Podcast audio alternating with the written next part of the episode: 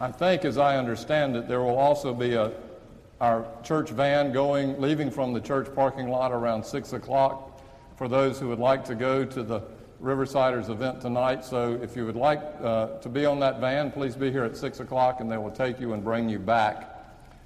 Also, uh, last Sunday after church, Norma Hooker fell accidentally in the uh, uh Bittinger Hall and cracked a hip, and she's been in uh, the hospital at Baptist Hospital since then. She had a hip replacement or some work done. She has now been released to River Garden for rehabilitation. However, Floyd, her husband of 92 years, well, he's 92 years old, they haven't been married 92 years, uh, was discovered that he has some internal bleeding.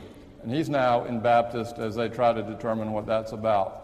Paul is now here. He came up from Austin yesterday, so keep that family, the Hookers, in your prayers. And finally, I would like to also thank our choirs for this February month of spirituals. Uh, during our Black History Month, as you know, we try to celebrate that tradition through the singing of spirituals. Uh, not that we are in complete solidarity. I mean, look at us. We're, we're white, mostly. We're so far from understanding what the slavery of those people is all about. It's hard for us to connect yet in some small way, we sing these spirituals as a way of solidarity for that really, really tragic and sinful time in our world.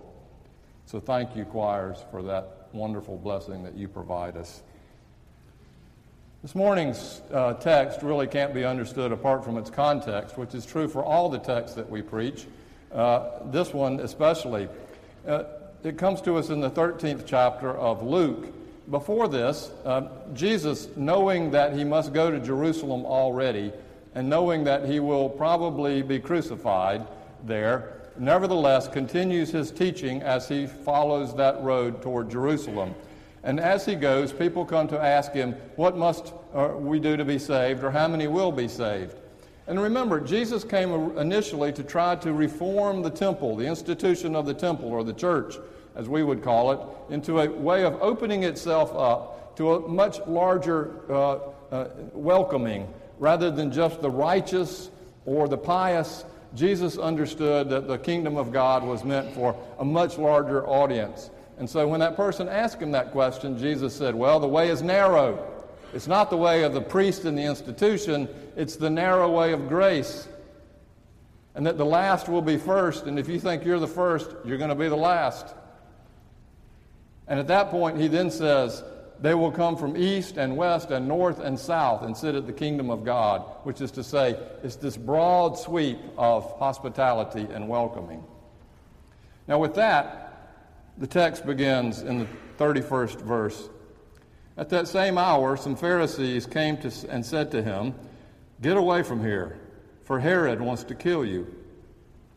He said to them, Go and tell that fox for me, Listen, I am casting out demons and performing cures today and tomorrow, and on the third day I will finish my work. Yet today, tomorrow, and the next day I must be on my way because it is impossible for a prophet to be killed outside of Jerusalem.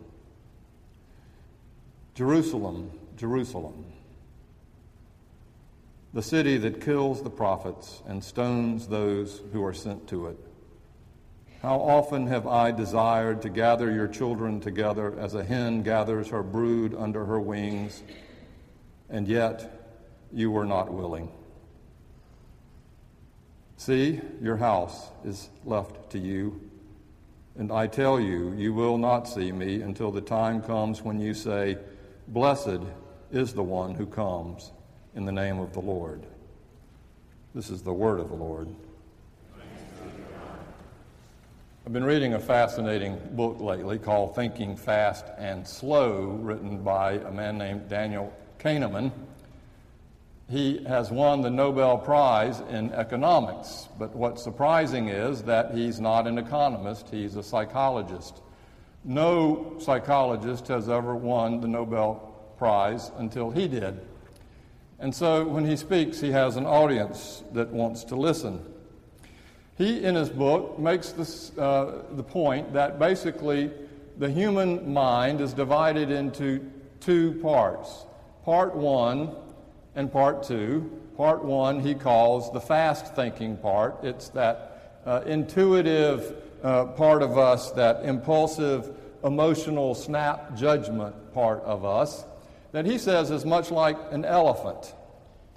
It sort of wants to go where it wants to go, and it goes there if it wants to. It's humongous, it controls a lot of life. The second part he calls the reasonable or rational part, system two. It's the slow thinking part, it's more the frontal lobe part, and he classifies that as the rider on the elephant. From time to time, the rider can direct the elephant, but still, the elephant has its own will. Now, as an example of these two parts of us, he tells the story about when he was in Israel as uh, an educator uh, working for the education department. He had a bright idea of being able to teach high school students about these two parts in us and hopefully helping them learn to make slower, more rational decisions rather than just the intuitive or impulsive or snap judgment decision. And so we gathered together a bunch of educators, well known educators, as well as some psychologists, uh, uh, to write a book and to put together a curriculum to teach these high schoolers. And he also invited Seymour Fox, who was the dean of Hebrew University School of Education, who was an expert in putting together curriculum for educators. They began meeting on Fridays. They met once a week for a year. They completed an outline, they'd finished their syllabus and even their first chapter. And Kahneman had this bright idea to ask everybody to write down on a slip of paper at one meeting, how long do you think it's going to take for us to finish our job? All the numbers came in, and when they added them up, they averaged out to two years. The lowest being a year and a half, the highest being two and a half years. Well, he then had the bright idea of turning to Seymour, uh, and asked if he could think of other teams that, was like, that were like theirs uh, and how long it had taken them to do this work. And when asked, Seymour fell embarrassingly quiet and he blushed and said, You know, I never realized it before, but not all the teams finished. In fact, now that I think of it, 40% didn't finish their work. Well, of those who finished, uh, Daniel asked Seymour, how long did it take them? Well, now that I think about it, uh, it took them about seven years. No more than ten, about seven. Well, how good were they, Daniel asked, compared to us? Well, I'd say we are a little below average. Not far, but below average. Now, this was a complete surprise to the whole team sitting around the table Seymour's initial estimate, too, was in the two year range, and so Seymour was surprised by his rational response as much as the rest of them.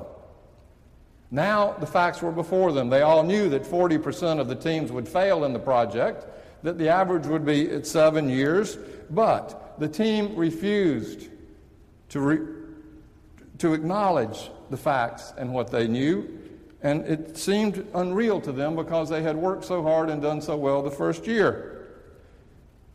The point, he says, is that this is a classic example of system one thinking controlling the meeting when they should have been able to slow down and let the rational facts speak and come up to the different conclusion. That it was going to take a whole lot longer and be much harder than they first thought, but they didn't emotionally want to face that for fear it would let them down. No one was willing to invest another six or seven years in the project, that was clear. No one would have invested that if the chances were 40% of failure, but they wouldn't let themselves go there. After a few moments, the team got back to work, gathered themselves together as if nothing happened. The book was eventually completed in eight years after Kahneman had moved away, as well as several other people on the team. And in fact, after the end of the book, uh, the energy behind the book had been uh, used up. Ultimately, the book was never even used. Kahneman said this was the most instructive experience in his life. He called it irrational, not exuberance, but that's part of it, irrational optimism and perseverance. Irrational in the folly that his team displayed in not abandoning the project, which is what they should have done. For faced with the choice, they gave up rationality rather than the emotional investment they already had. And not only did the team do it, but so did Seymour, which was a complete surprise because Seymour had all the statistics at hand. He too was completely surprised by his emotional irrationality. But the longer Kahneman thought about it, the more he discovered that it was really his fault. For he was the team leader. A team gathered together to write a book about how the rational mind should outweigh the irrational mind, yet, in the very point of having to make a decision, his team, led by himself, gave in to the irrational decision. Now, this rather long introduction to this morning's passage about Jesus weeping over Jerusalem is to ask you this question. Faced with the reality before him, his crucifixion, was Jesus continuing on his journey toward Jerusalem an irrational, overly optimistic perseverance like Kahneman's group? Was he not willing to deal with the facts and just emotionally was so caught up in the process that he continued to be driven by system one thinking? No. Initially, Luke makes clear that Jesus' ministry was one of reform and reconciliation. If you go back and look at Luke, the first sermon out of Jesus' mouth is the sermon to the temple where he says, I have come to proclaim good news to the poor and release of captives and to set the oppressed free. Jesus saw his mission as reforming the temple, the institution of the church that was clearly in focused, clearly about only the righteous as being included. Jesus hoped that he could reverse the pecking order that included everybody into the kingdom of God, and he'd come to bring good news to those who never thought themselves part of it.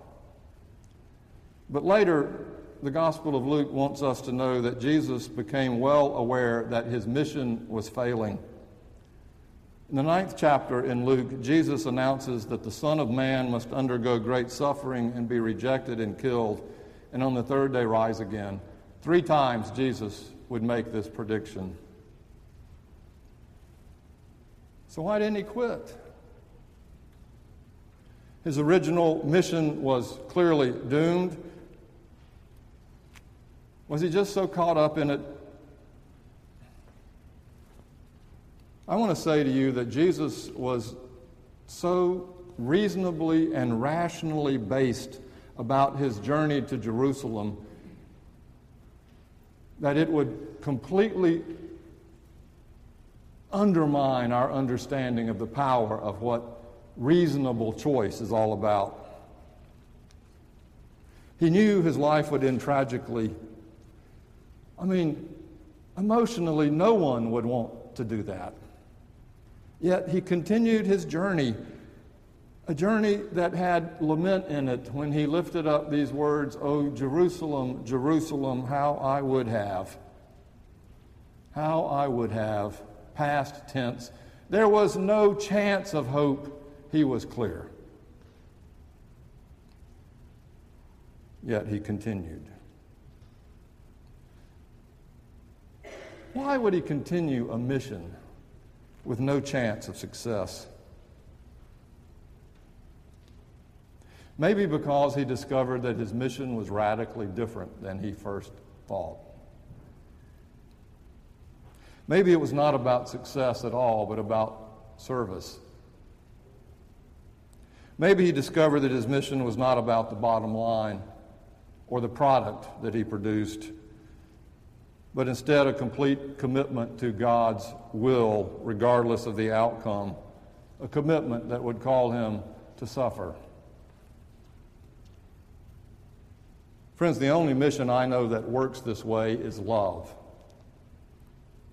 Love continues the journey regardless of the outcome. You do not stop loving someone because they have been diagnosed with a terminal illness. Martin Luther King did not stop serving the way of justice because he intuitively understood that his time was near. Isn't that what love is in the end? A full commitment to someone or something, even though the outcome may be at question. Like a parent who continues to love a child, who continues to use or abuse or walk away or run away or disobey, you don't give up on them. No matter how many Al Anon meetings you go to, you learn to disconnect. You're told over and over emotionally you must disconnect, and you do. And next thing you know, you can't. You can't. You still love them. You still are emotionally tied to them. A thousand times a thousand. And if and when they walk away, all you have left is the lament of Jesus. Oh, Jesse, Oh, Margaret, oh, Steve, oh, Jerusalem, Jerusalem, how I would have, but you were not willing. It's the lament of a parent grounded in love for her children who are unwilling to make good decisions. Maybe this is why Jesus used a hen brooding over her chicks for the symbol of his love for us rather than something like maybe an eagle. You'd think it would be an eagle. Remember, when Jesus speaks in the gospel, he does so as the Word of God. Jesus is the revelation of God. So, what Jesus says he is like, that is what God is like. What Jesus says is what God would say. Jesus knew well the Scriptures in Psalm 91. You who live in the shelter of the Most High, who abide with the Almighty, will say to the Lord, My refuge and my fortress, my God in whom I trust. For he will deliver you from the snare of the fowler and from the deadly pestilence. He will cover you with his pinions, and under his wings you will find refuge. And the wings in the Old Testament generally are, of course, the wings of the eagle. For in Exodus it proclaims, You have seen what I did to the Egyptians, and how I bore you on eagle's wings and brought you to myself. Or that famous passage in Isaiah 40 Those who wait for the Lord shall renew their strength. They shall mount up with wings like eagles, and they shall run and not be weary. They shall walk and not faint, and under his wings you will find refuge. Why didn't he pick the eagle? Or in that song that we sing sometimes, mostly at funerals, the rumor's out that I'm going to sing it, and the rumor is true. This is why I do not sing in the choir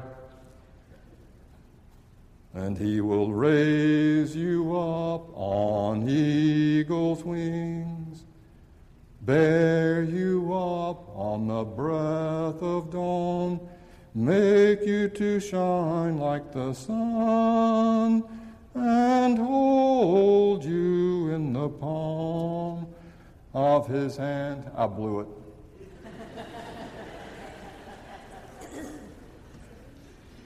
you know what I'm singing. Why not an eagle? Why a mother hen?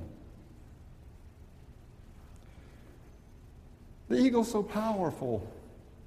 This hopeful image of God swooping down like an eagle, picking us up and swooshing us away to safety. Why didn't Jesus use it?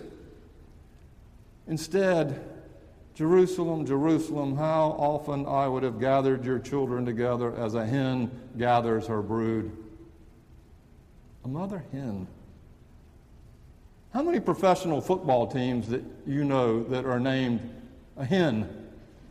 There are the Delaware Blue Hens, a college team. There's the three AAA uh, baseball team, the Toledo Mud Hens. But there's not one professional football team that would ever go to name themselves a hen. You have all the scary animals, bears and lions and tigers and jaguars. And you have all those other birds eagles and hawks and blue jays and cardinals and falcons, but no mother hen. A mother hen who cannot fly more than five or six feet at one shoot. A mother hen whose only defense against predators is to tuck her brood underneath her wings and to put herself between the fox and her chicks.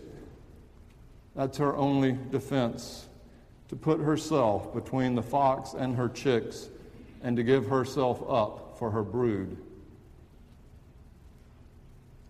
Now, this isn't totally unprecedented in the Old Testament. In the first story of creation, when God hovers over the waters of creation, the Hebrew word for it is brooded. God brooded over the waters like a mother hen broods over her chicks.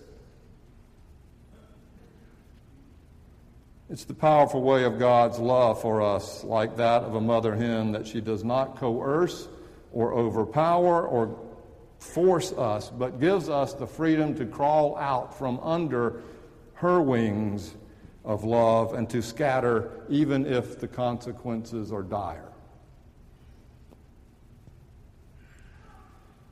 This is the unconditional love of God, you see, till the end, giving us freedom to come and go, but still never giving up on us, never cutting the cord, always waiting for us, like the prodigal son's father who hung on the porch railing, waiting for his son to come home, where he would find his way back unto the loving arms of that brood. When is a hen more powerful than an eagle? When she gives herself up for love's sake. It begs the question what if we don't come back? Are we forever scattered into eternity? This is my guess, but I don't think so. As Jesus said in this text, on the third day, my work is finished. And on the third day, of course, is the day of his resurrection the resurrection power of God in Jesus Christ. And on that third day, Jesus' mission to love us until the end will be finished, and God's work to reconcile the whole world to himself will be finished as well. It will be finished on the third day. So I've got this thought. It's just my thought. Maybe Jesus' resurrected body is different than his crucified body. Maybe his crucified body was, in fact, like a mother hen, but his resurrected body transformed into an eagle, on whose wings we will be swooped up and brought back into God's brood, no matter how far away we have wandered. And if you think this is irrational optimism, so be it. The fact is, love is like that. Jesus didn't quit on us, and neither does God.